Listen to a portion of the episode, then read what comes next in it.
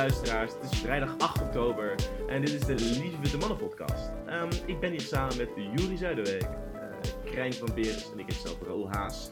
Um, welkom Roel weer. Ja, welkom jongens allemaal op deze fantastisch mooie aflevering weer. Um, vandaag gaan we het uh, hebben eigenlijk als een soort vervolg op onze aflevering over de Duitse verkiezingen, namelijk de uitslagen. Uh, bij de vorige aflevering, toen stond het, de, de Sociaal-Democratische Partij stond al op voorrang. Voorrang, voorsprong. Goed zo. Um, en uh, ze hebben inderdaad uh, gewonnen. Uh, vorige week is de verkiezingen geweest en d- nou ja, die hebben ze dus gewonnen. Uh, nipte meerderheid eigenlijk in, na- in het aantal stemmen. Maar gezien dat Duitsland het districtenstelsel werkt, heeft de S P D wel duidelijk uh, meer zetels dan het C D U gekregen. Uh, het C D U zit nu op vijfentwintig procent, uh, sorry, het S P D, dus de Sociaaldemocraten, zit nu op vijfentwintig komma zeven procent van de zetels en de C D U...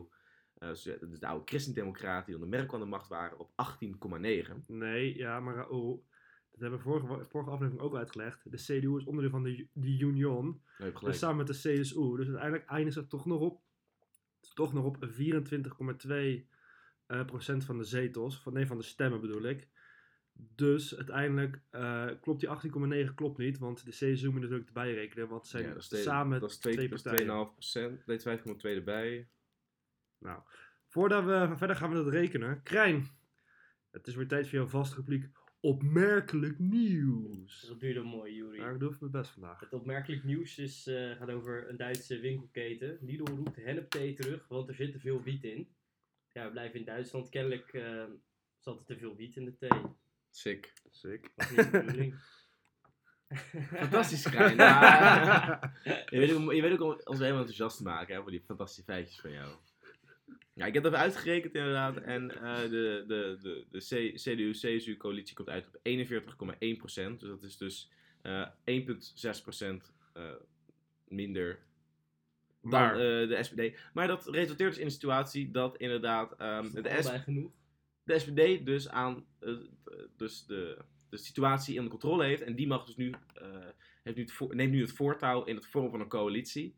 Wat nu heel erg uh, eraan zit te komen is dat zij een coalitie gaan vormen samen met de Groenen en met de Liberalen, de zogenaamde stoplichtcoalitie. Mm-hmm. Uh, andere uh, uh, mogelijkheden zijn er ook wel, uh, namelijk die met het C D U, maar de S P D wil heel erg graag uh, zelf regeren en niet meer onder uh, een C D U-regering vallen, of in ieder geval niet een kanselierschap van het C D U, aangezien ze heel erg gevoeld hebben dat, zij onder Merkel, dat hun beleid onder Merkel, zoals het invoeren van het minimumloon, Uh, eigenlijk is geadopteerd door uh, de, de christendemocraten. Uh, en dat ze daar niet genoeg um, profijt van hadden van hun beleid.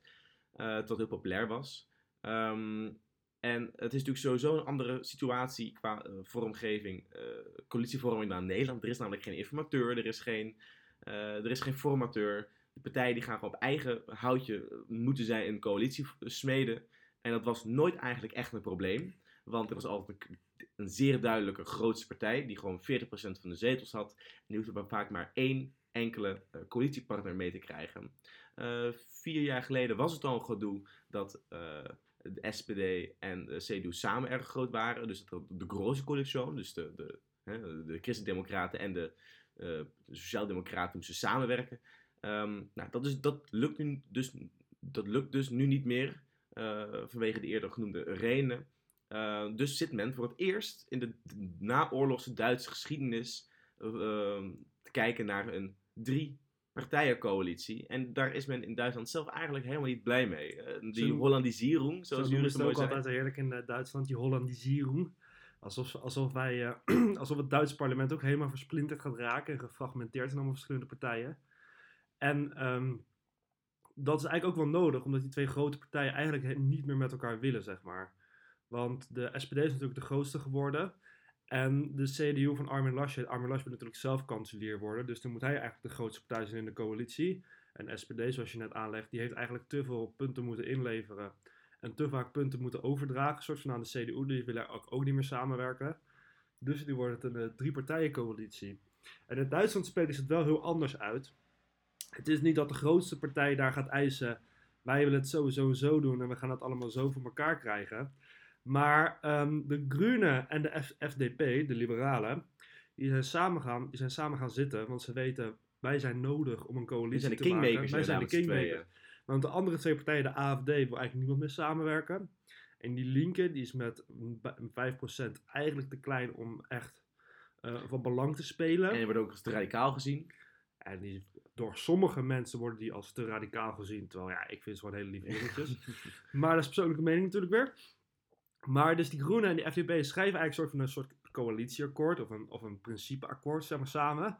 En dan zoeken ze er eigenlijk gewoon een grote partij bij. Ja, bizar en dan, eigenlijk. Ja, dat is eigenlijk heel grappig. Je, je bent dus twee, ja, Kingmakers. Uh, die... Al de GroenLinks en de PvdA dat ook niet geprobeerd. In met D zesenzestig dan heb je dat ook bijna rond. En dan kan je ook zo'n uh, mooi stuk schrijven en dan zoek je er wel een grote partij bij. Kan maar, je hier, maar hier in Nederland hebben we maar één grote ja, partij. Het is een unieke situatie wat ze daar hebben. Is dat ze, hun hebben nog... Uh, nou, ze lopen eigenlijk, eigenlijk op ons achter. Want wij die ontwikkeling dat, dat wij... Een, dat wij Uh, een heel versnipperd politiek spectrum hebben, dat is iets dat bij ons al twintig jaar ongeveer uh, aan de gang is. Die van de laatste tien jaar heel erg duidelijk. Uh, dat is nu voor het eerste keer echt in Duitsland gebeurd. Um, en dat is nou, uniek voor hun.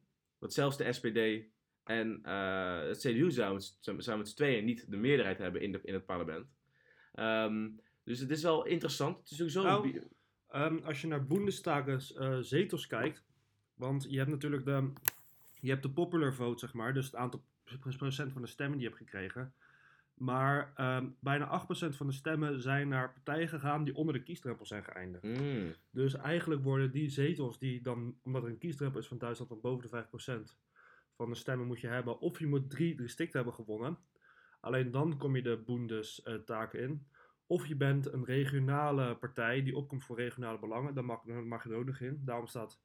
Uh, Zuid-Sleeswijk uh, stemmers, Zuid-Sleeswijk, um, hoe noem je dat? Walers. Walers, ja. Die, die hebben ook nog één zetel in de Bundestag, omdat die ook uh, vertegenwoordigd moeten zijn, omdat ze een regionale minderheid zijn. Omdat door het districtsysteem. Door het districtsysteem. Uh, ja. Ja, maar dat, ja, zijn we niet nog in Sleeswijk geweest, deze vakantie? Ja, zijn we langs gereden. Daar, daar dus zijn we de Denen afgekapt waarschijnlijk. Langzaam varen, ja, langzaam exact. Varen. Uh, maar inderdaad, uh, maar daardoor, dus omdat, ze, omdat, ze hebben dus wel een meerderheid met z'n tweeën. Om, omdat de stemmen hebben, nog ja. verdeeld moeten worden, wordt uiteindelijk de Bundestags zetels. Oh ja. Dus de S P D heeft achtentwintig procent van de zetels en de C D U zesentwintig, bijna zevenentwintig procent van de zetels. Dus dan kom je alsnog uit op bijna vierenvijftig procent van de zetels en dan heb je alsnog een meerderheid. Oh ja, dus het zou kunnen, het zou nog kunnen, maar het is meer vanwege ideologische partijredenen dat we eigenlijk niet samen willen werken, want... Laschet wil niet de, de kleine partij zijn in de coalitie. Dat kan, kan zijn ego niet aan. Dat kan ze, nee, dat is echt zo'n mannetje. Dat is echt een mannetje hoor, die Laschet. Die kan, ik denk dat zijn ego... Die, hij, hij had zichzelf ook op de verkiezingsavond, ondanks dat hij verloren had... had hij zichzelf uitgeroepen, ik ga de nieuwe kanselier van Duitsland worden. Hij had wel excuses aangeboden. Ja, toch voor de ja later was hij teruggefloten natuurlijk door die hele partij. Want dat kan gewoon, die heeft verloren. Hij is verloren bij de verkiezingen en alsnog ging hij heilig verkondigen... Ik ga het nieuwe Duitsland leiden. Ik ga alles weer goed maken. Iedereen komt naar mij toe. Ja, misschien dat... is hij wel de Duitse Dries van Acht. Dan, uh... Nee, maar het is natuurlijk... De, ja. de, ik zou uh, niet als Dries van Acht zien, uh, dat weet ik wel. Maar het is natuurlijk de, het is de bluffbaas geweest. De, de, ja, het, het hele verkiezingsprogramma is ook geweest bluffen. Hm. Uh, wij zijn de stabiele partij. Wij gaan de grootste worden. Stemmen gewoon voor ons. Uh, wij die hebben de stabiliteit en de, de goede jaren voor Duitsland mogelijk gemaakt. Uh, ik ben de opvolger van, van Merkel, et cetera, et cetera. Nou, en Schulz heeft zelf eigenlijk die, die erfenis heel erg, dus, dus van de S P D heel erg proberen op te eisen. En die waren ja. eigenlijk bijzonder efficiënt in. En het is niet per se alsof de Duitsers nou heel enthousiast voor het S P D hebben gekozen. Het is ook, men had ook wel het idee dat men tussen twee, um, tussen twee uh, negatieve keuzes, tussen het schroot en het ijzer moest kiezen, zeg maar. Laschet gaat ook weg als partijleider, hè? Is het officieel? Is het ja, officieel? Is aangekondigd. Wanneer is het geweest? Acht uur geleden. Vanmorgen. Nou ja, dat is heel recent, jongens. Scoop erbij. Scoop je nou ja, het is logisch dat de keer natuurlijk weggaat. Want er was inderdaad... Uh, in een vorige podcast hebben we het nog besproken. Een aantal... Uh, uh, zeer pijnlijke blunders gemaakt tijdens de verkiezingscampagne. Inderdaad. Het aanscheren tegen uh, populisten had hij uh, een filmpje meegemaakt. Tegen corona-ontkenners die waarin iets te enthousiast en iets te vrijgevig uh, was in een filmpje ermee. En, en het lachen bij de herinneringen. Uh, maar ze hebben de doder, ja, de doderdenking ja, voor, van... de, voor, de, voor de slachtoffers die gevallen zijn tijdens de overstromingen in West-Duitsland. Dat, uh, het, dat kwam gewoon heel negatief, sloeg het op hem aan. Dat het een soort van idee, dat hij gewoon maar een... Dat hij het maar allemaal voor zichzelf deed. Dat hij niet echt voor het volk zou opkomen. En die Schulz, die heeft niet per se iets gewonnen. Zou je bijna kunnen zeggen. Die heeft vooral niet verloren. Aangezien, nou, ja. met, met, met nu achtentwintig procent van de zetels is het ook niet een bizarre grote verkiezingsuitslag.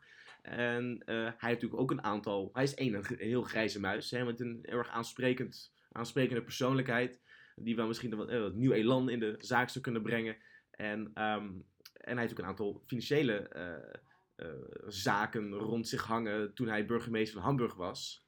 Uh-huh. Maar uiteindelijk, als ze tussen twee kwalen moesten kiezen, was inderdaad de S P D voor de vele Duitsers, vooral de oude Duitsers. Ja, vooral uh, de oude, de ouderen, de ouderen hebben vooral de C D U en de S P D gestemd natuurlijk. Maar het was heel erg zo van oude stabiliteit. En Schulz heeft heel erg kunnen profiteren van de, uh, van de, van de kanselierstem, zeg maar. Dus hij heeft heel erg zich geprofileerd als ik, ik was de vicepresident, ik was de vicepresident van stabiele Duitsland. Ik heb de economie, uh, ik heb de economie gered geweest. Ik heb de economie gered tijdens de coronacrisis. Ik ben een topper, stem maar op mij en we gaan op deze stabiele lijn voor. En die Laschet die kwam weer om binnen als een, als een mannetje eigenlijk. Zo van, ik ben wel, ik ben de nieuwe Merkel. Maar eigenlijk is hij dat helemaal ja, niet. Hij moest, zit ook helemaal niet zijn persoonlijkheid. Hij moest zich profileren, ook in, uh, in contrast met zijn tegenstander natuurlijk. Want hoe heet hij ook alweer? Van, Markus Söder. Ja, Söder, die was po- sterker eigenlijk, was populairder. Wat, uh, re- wat rechtse prop, uh, uh, populistischer, een beetje. Nou nee, meer charismatischer, maar wel iets, iets populistischer. Maar dat is de C S U is altijd wel iets meer rechts geweest, iets rechtspopulistischer. Dus ook altijd iets meer... Zeg maar, de energie, die klimaatverandering vinden ze in Bayern niet zo heel erg leuk. En ze zijn tegen vlu- iets, iets negatiever tegenover vluchtelingen. Beetje gelinkt met de Oostenrijkse broederpartij, de F P Ö, oh, net, net over de grens uh, van ja, Bayern. ze zijn, ze zijn, iets, ze zijn iets, meer, iets meer tegen, zeg maar. Iets meer, iets meer echt, wel, echt wel wat conservatiever. Ze zitten wat, wat iets meer in een eigenzinniger ook. Want die Bayern, ze zien zichzelf ook natuurlijk als een eigen deelstaat. Ze zijn een soort van eigen land voor hun gevoel. Ze, ze, ze hemelen hun eigen... identiteit heel erg op. Je bent Bayers en dan pas Duits. En niet eerst Duits en dan pas de deelstaat. En ik denk ook dat hij daar misschien wel moeite mee heeft gehad. En aangezien hij zich ook moest profileren als een st- sterkere leider. In contrast met, uh, met zijn tegenstanders. Laschet moest zich profileren als een sterkere leider. En dat hij daarom misschien juist die, die wat saaiere... Uh, ja, moet die Merkel-achtige rol minder goed heeft kunnen invullen als Schulz heeft had, dat had kunnen doen. Maar Laschet heeft het toch ook heel moeilijk gehad met die overstromingen die eigenlijk in zijn... Uh, ja, zijn, zijn ja, deelstaat zijn dat, dat hij inderdaad als... Want ja. Hij was de president van die deel... De Bundespresident van die deelstaat was hij. Op dat moment. Op dat moment. En daar, daar zijn natuurlijk die overstromingen ook geweest. En eigenlijk is het meer heel kritiek op het Duitse systeem, want ze hebben bijvoorbeeld ook geen... Um, Ze hebben geen, geen centraal alarmsysteem, want er zit nog een beetje zeer vanuit de Tweede Wereldoorlog om een centraal alarmsysteem te hebben. Dus de, een hoop burgers kon ook niet zomaar gewaarschuwd worden. En de C D U heeft ook heel veel tegengehouden om, uh, om, om uh, overstromingsgevaar aan te geven aan de bevolking, zeg maar, om ze te kunnen evacueren. En de informatiestromen liepen gewoon heel stroef. En daar wordt hem ook een beetje aangerekend dat het gewoon een hele bureaucratische rompslomp was om... Uh, rondom die overstromingen. Ja, ik denk dat wat je kan stellen dat als die overstromingen niet waren geweest, dan had hij als, als, um, als, als, als, pre- als, als premier van de grootste, de economisch krachtigste, meest krachtige Duitse deelstaat, de Noord-Rijn-Westfalen, een best een goede showing had kunnen hebben. Uh, met, met, met zijn bestuurservaring. Maar die overstromingen hebben best wel gekild.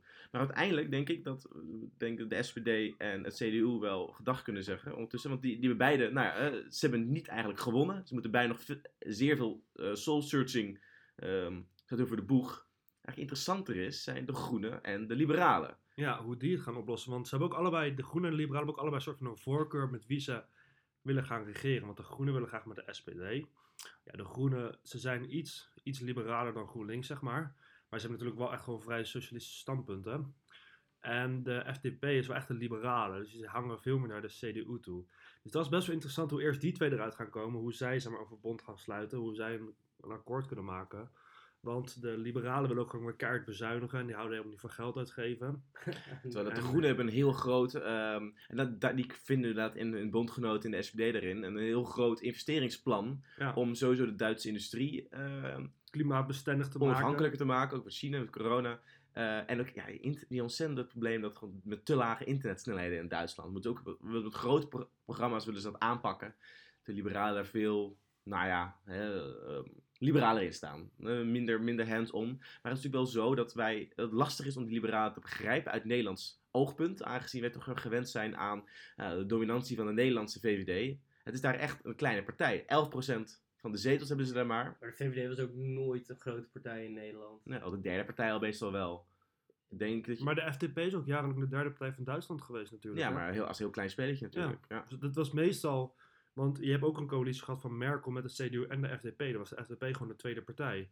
Dat hebben ze heel lang gewoon zo kunnen spelen. Ze zijn altijd de derde partij geweest. En nu zijn ze in één keer de vierde partij, omdat de Groenen zo groot zijn geworden. Ja. Dus nu staan ze ook veel meer in de spotlights eigenlijk dan als ze eerst deden. En ja, dan weet ik het even niet meer. Ja, maar ik ben heel benieuwd wat, het, wat, wat, wat dit voor beleid gaat, uh, in wat voor beleid dit gaat resulteren. Want het groene, uh, dat wordt een beetje tegengehouden uit angst van de S P D. Omdat die willen een oude industriële uh, achterban willen dus niet vervreemden. En de liberalen willen natuurlijk niet zoveel, niet, niet ontzettend grote uh, uitbreiding van de overheid. Um, ik denk dat uh, het eigenlijk een opvallende status quo-regering zal gaan zijn. Waarin heel veel ja, van structurele uh, veranderingen die men graag wil hebben, uh, ja, verwaterd gaan worden. In, uh, dat het een beetje in um, de onderhandelingen ja, uh, in het midden terecht gaat komen. Dus bijvoorbeeld, ja, dus men wil het uh, minimumloon verhogen. Nou, dat zal wel gebeuren, maar onder druk van de liberalen niet zo hoog als men al eerder nou, denkt. Of, of misschien of niet zo snel waarschijnlijk dat, ook. Er zullen zeker milieuplannen komen, maar dat er wat minder overheid in, uh, geld ingaan. Het zal ook wat bruiner worden. En er zullen ook uh, wat meer private partijen bij getrokken worden. Um, en als het gaat om bijvoorbeeld uh, de, de, de, stad, de, de, de, de houding van Duitsland, als het gaat binnen de Europese Unie over het verstrekken van kapitaal, denk ik dat zij... Um, wat de, de Groenen van de S P D zien is er ook ietsje sympathieker over. De S P D ook wat minder, zeg maar, wat strenger. Uh, ook onder, uh, onder, onder Schulz, want die minister van Financiën is geweest. Ik denk dat het ook niet heel gaat, veel gaat veranderen. En dat is ook niet echt een, een, ja, een, de, maar de, die rol van maar de, de, de, de, de financieren van Europa gaat zijn. Maar de F D P is wel echt een, een vrij positief tegen de Europese Unie. Dus ik denk dat ze wel... Ja, maar de Europese Unie is natuurlijk anders dan het mensenrecht aspect. Dan dat, dat, dat, ja, zeker. Ja, je hebt het nu over het herverdelen van Europese gelden natuurlijk. Ja, precies. En meer naar eurobonds wil je heen gaan. Ik denk dat dat sowieso voor heel Europa een heel lastig onder- onderwerp is om daar naartoe te komen. Ik denk alleen dat we echt een nieuwe crisis daarvoor nodig hebben, voordat we daar weer heen krijgen. Ja, ik denk iedereen in Europa wil het allemaal, maar Duitsland toch helemaal geen zin in, Nederland ook nou, niet. Nou, Nederland totaal niet. Wij zijn denk ik de grootste tegenstander van eurobonds op het huidige moment. Want Merkel wou ze op het einde wel. Merkel, dat is zeker waar. Want een gedeelte van het coronafonds wordt ge- gefinancierd vanuit de Europese Unie, die zelf op de financiële markt geld gaat ophalen. Ja. Want nu gaan ze iedere... Iedere drie maanden ongeveer zet de Europese Unie weer um, staatsobligaties uit. Vanuit de Europese Unie zelf zetten ze weer op de markt. En beleggers zijn er heel, haper, heel, um, heel gewillig voor. Die worden echt flink overboden meestal. Uh, voor, om, om die Europese staatsobligaties meer te hebben. Ze zijn echt best wel populair. Die beleggers willen ze ook echt wel hebben. Dus het, je ziet het wel gewoon gaan gebeuren. Omdat er een crisis was. Dat die eurobonds echt wel gaan komen. Ja, nou, ik ben... Alleen het samenvoegen van de schulden, zeg maar. Ja, precies. Dat is wel het meest gevoelige punt binnen Europa. Maar het, het, het is dus wel duidelijk dat er een, dat er een pro-Europese um, koers zal blijven bestaan binnen, uh, ja. binnen de nieuwe Duitse coalitie. Als deze stopdruk coalitie er komt, zeg maar. Ja, um, zeker. En het gaat ook te maken hebben met waar die ministeries zitten. Ik had een podcast geluisterd van uh, de Global Council of Foreign Affairs. En die zei dat... Uh, waarschijnlijk de Groenen op buitenlandse zaken komen. Want vaak een beetje de derde partij of de tweede partij. De kleinste partij die krijgt buitenlandse zaken. Uh, maar dan zou het F D P zijn. Ja, het is ja, d- d- d- goed kunnen dat die dat, die dat krijgen. En dan zou waarschijnlijk, nou ja, kwam, dat zou ook niet heel veel teweeg brengen. Maar wel, het zou waarschijnlijk wel resulteren in een sterkere, Europese autonoom beleid. En economische zaken wordt, gaat een ontzettende strijd uitbarsten waarschijnlijk over, over, over economische en financiële zaken. Ja, het interessantste wordt, want meestal is financiële zaken natuurlijk de tweede ministerie die verdeeld gaat worden.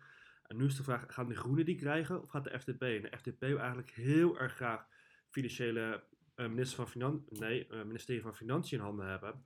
Want de F D P is natuurlijk heel bang voor schulden. Die, die Duitsers die halen natuurlijk, die haten natuurlijk schulden. Daar worden ze helemaal kriegelig ja, van. En als je, die twee linker- als je links... tegen ze de F D P-luider uh, in zijn oor fluistert dat hij schuld gaat krijgen, dan springt hij gelijk de lucht in. Dan kan hij helemaal niet handelen. En als je, twee partij- en als je dus de, zowel het ministerie van Economische Zaken als het ministerie van Financiën uh, in handen van, linker- van linkse partij hebt, dan, dan kan de geldkraan dan kan, open. Dan kan de geldkraan intern open en dan mag het ook uitgegeven worden, zeg maar. En, en, en hoe dat tegen elkaar beleid tegen kan werken, is wat best goed te zien in het tweede kabinet uh, acht, acht twee. Uh, waar, waar toen um, uh, Joop den Uyl minister van Economische Zaken en Werkgelegenheid was. Maar uh, van Ruud Lubbers was minister van Financiële Zaken. Ja, en er werd gewoon het verhaal, ja, je, je hebt gewoon niks uit te geven. Er is gewoon geen geld. Dus de, je kan heel leuke plannen hebben, maar als je er geen kapitaal van krijgt van je coalitiegenoten, dan zit je dus nog tegen. Ja, dat, dat zien we ook met Rob Hoekstra, hè? Alle, alle, minister, alle vakministeries willen graag geld, maar Rob krijgt nee, nee, nee, nee, nee. ik zit lekker op mijn centen. Is dat zo? Ja, hij was heel, hij was heel vervelend met onderhandelen over, over geld. Hij wou echt geen, heel vaak wou hij geen euro erbij geven. Oh, in het, het begin, bij de vorige formatie? Nee, nou, gewoon, toen, gewoon toen hij minister was, bedoel ik. Oh. Als, die, bij als, er gedurende, als er gedurende het jaar een probleem was met geld, dan wou hij hop op, op nooit geld bijgeven. Die was altijd, je zoekt het eruit met je geldprobleem. Je lost mezelf op. Ik geef je echt een euro extra aan. En als je ook zo iemand van de F D P krijgt op het ministerie van Financiële Zaken. En je wilt heel veel voor klimaatverandering doen, wat best wel kostbaar is natuurlijk. Om het helemaal op gang te krijgen. Dan heb je wel het geld nodig. Ja, of je heb... krijgt het gewoon andersom. Er zit er wel zo'n liberaal in dat ministerie. Maar dan uh, gaat er gewoon groen beleid uitgevoerd worden. Ja, dat is wel te hopen denk ik. Want Duitsland is wel... Eigenlijk heeft het heeft wel de ideale rol om de meest pro-groene, uh, meest pro-groene beweging in het land te hebben. Om echt, want zij, zij, zij kunnen echt de Europese aantrekker zijn voor een groen klimaatbeleid voor Europa. Dus het zou gewoon wel heel erg interessant zijn als het er doorheen komt en die groenen zijn sterker in onderhandeling. En dat die Robert Habeck echt wel goede punten eruit kan halen. Dat ze echt gewoon mooi een goed groen beleid kunnen opstellen. En dan misschien nog een socialistisch, een sociaal fonds om de... om de mensen die het hardst getroffen worden door de klimaatverandering, die te helpen, die klimaatmaatregelen. Zodat je iedereen meekrijgt erin. Maar dat is vrij lastig om natuurlijk weer te organiseren. Maar daar had, daar had Diederik Samson laatst, die was bij Buitenhof ook een hele goede speech, ook een hele goede, uh, hoe heet het, een hele goede preek over. Dat je eigenlijk, klimaatverandering kan je, is, moet natuurlijk aangepakt worden, maar het is heel lastig om het voor iedereen, uh, door iedereen erachter te krijgen. En daarom heb je eigenlijk een soort een, um, sociaal vangnet nodig dat mensen gaat compenseren voor de mensen die zo hard geraakt worden door de klimaatver- klimaatmaatregelen. Om ervoor te zorgen dat iedereen draagvlak heeft om, het, om wel uh, voor klimaatverandering uh, maatregelen te zijn, zeg maar. En ja, dat is ook precies. Te hopen dat zij dat juist dat doen in Duitsland. Maar hoe denk jij dat, hoe denk jij dat eruit gaat zien, Ro? Gaat deze stoplichtcoalitie er komen? Of uh, wordt het, gaan de, gaat de F D P toch te liberaal zijn en kan de, kan, kan de S P D dat niet accepteren? Ik denk dat liberalen heel graag in de regering willen komen. En uh, als um, de, de linker, linkse coalitiegenoten uh, uh, concessie gewillig zijn, dan moet het wel goed komen. Ik denk de grote kans dat deze coalitie er komt. Sowieso willen Duitsers waarschijnlijk voor de kerst willen ze, uh, willen ze geformeerd zijn. Ja. Uh, dus het gaat denk ik wel zo snel komen. Uh, aangezien uh, de Groenen en de F D P al nou, vroeg met elkaar in discussie waren, uh, zijn er waarschijnlijk ook al uh, veel meer vooruitgang, is er ook wat vooruitgang geboekt. En natuurlijk het andere wat we in Nederland hebben is dat die uh, regeringsleiders, de partijleiders elkaar uh, niet kunnen uitstaan. Is dat in Duitsland nou, wel anders, minder verzuurd door die eindeloos lange uh, uh, regering, sorry, eindeloos, de laatste uh, aantal uh, coalities onder Rutte. Um, Dat situatie heb je daar helemaal niet, zeg maar. De grootste oude partij die is uh, uit het zadel gestoten. Dus er is een, uh, waait een nieuwe winst, wind. Men, die partijen willen zich heel erg graag uh, profileren. Willen graag aan de macht komen. Um, en ik denk dat er dus een hele grote kans dat die wel gewoon gaan samenkomen. Je hebt nog een andere coalitie, had je het over? De, de, de Kenia-coalitie. De, de, de Jamaica-coalitie, die zit, nu, zit er waarschijnlijk niet aan te komen. Oh nee, de, de, ik denk nu is het... Eerst wat ze nu proberen is de stoplichtcoalitie. Dus dat is de S P D, dus de Sociaaldemocraten, de Groenen en de Liberalen. Daarna heb je de Jamaica-coalitie, dus je S P D vervangt voor de C D U. Dus dan wordt het uh, zwart, geel, groen. En dan is natuurlijk de, de, eigenlijk de coalitie die het meeste zetels zou hebben, is de Kenia-coalitie. Dan heb je de, de, de, de, de, de Groenen, de Sociaaldemocraten en de Christendemocraten samen in één coalitie. Nou zou je wel, dan heb je bijna meer dan zestig... meer dan zestig, bijna zeventig procent van de zetels heb je dan. Je hebt dan zeventig procent van de zetels in handen. Maar nu is de vraag, willen die drie wel samenwerken? Maar dat zou eigenlijk, als je, als je zoekt naar de grootste meerderheid, zou dat de beste optie zijn. Ja, ik denk, bijna, ik denk dat dat te onrealistisch is. Want maar dan zou de S P D natuurlijk zijn, zijn, zijn, nou ja, zijn uh, gematigde succes niet kunnen uitbuiten. Um, en ik denk inderdaad ook, dezelfde dat de... Um, de liberalen graag een keertje uh, geen uh, Merkel willen hebben. Ja, maar het, het, het, eigenlijk is het zonde dat die, dat die linker... die heeft uiteindelijk maar vijf procent van de stemmen behaald in het, in, de, in, het, in het parlement. En daardoor is de rood-rood-groen coalitie uiteindelijk maar negenenveertig komma drie procent. Oh, dus als de, als, de, als de S P D of de Groenen een klein beetje meer hadden gehad... dan had je natuurlijk de echte hele linkse coalitie kunnen maken... En dan had je eigenlijk de liberalen veel meer onder druk kunnen zetten. Zo van, jullie zijn eigenlijk helemaal niet nodig hier. Wij kunnen ook gewoon met die linken gaan dan samenwerken. Dan hadden we dit elkaar kunnen spelen inderdaad. En dan hadden we echt flink linksbeleid kunnen gaan doorvoeren. En dan, en dan, had misschien die, dan zouden de liberalen iets minder sterk in hun positie staan. Maar ik denk dat de S D P ook wel bewust is van het feit dat, ja, dat de achterban... Nou, dat, dat het toch heel erg het vist ook in een middenmoot van gematigde stemmers die net zozeer bij uh, C D U kunnen gaan en ook wel gevoelig zijn van Bild-Zeitung-achtige uh, ja, linkse wolk uh, retoriek. Maar het, het helpt wel om die liberalen een beetje in toon te houden, in toon te houden en ze achter hun plek te zetten. Ja, maar het is natuurlijk, het is natuurlijk uniek inderdaad. Er is ook helemaal er is ook geen formateur. Dus als het uh, de S D P niet snel genoeg lukt om uh, een coalitie te smeden, dan kunnen de partijen net zo, net zo snel achterig om met het C D U uh, tegelijkertijd onderhandelen. Ja. En dan gewoon zeggen, halverwege de zeggen, de S P D is al maanden bezig met de onderhandelingen.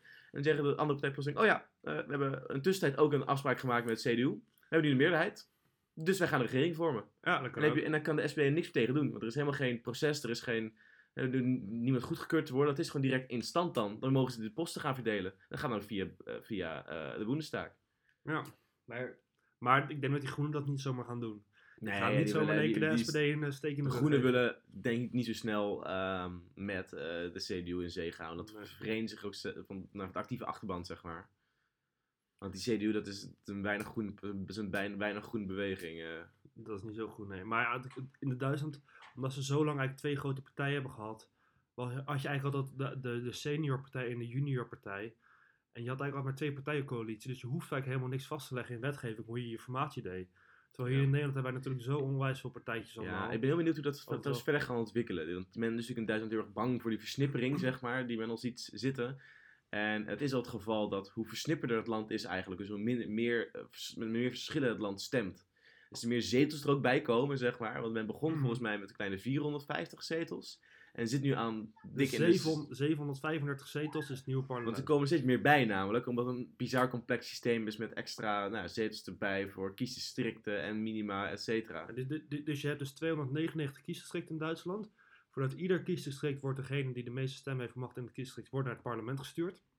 En daarnaast, naast het kiesdistrict wordt ook geteld hoe is de proportie van de stemmen proportioneel worden bijgevuld, zeg maar. Dus als jij... Oh ja. Dus als jij vijfentwintig procent van de stem hebt gehaald, maar vanuit de kiesdistrict heb je maar twintig procent van de zetels bemachtigd, dan krijg je vijf procent krijg je erbij om het wel proportioneel te maken dat jij de mensen vastgekozen hebt vanuit je district, plus de aanvulling om het proportioneel te maken. Het is eigenlijk een best wel mooi uh, gemengd systeem, ook al is het totaal onbegrijpelijk voor Duitsers. Het is heel, onbe- het is heel complex, maar als, als je een politicoloog bent en je bent politiek geïnteresseerd, dan is het eigenlijk wel een prachtig systeem wat je kan hebben, want je hebt lokale vertegenwoordiging in je, in je nationale parlement. Maar je hebt ook natuurlijk de gewoon proportionaliteit ja, van de partijen. Ja, een multipartijsysteem inderdaad. Ja, je hebt een multipartijsysteem, maar je hebt ook een soort van het districtsysteem in één gecombineerd. Dus het, is ook, het, lo- het loont ook inderdaad om tactische stemmen binnen je district.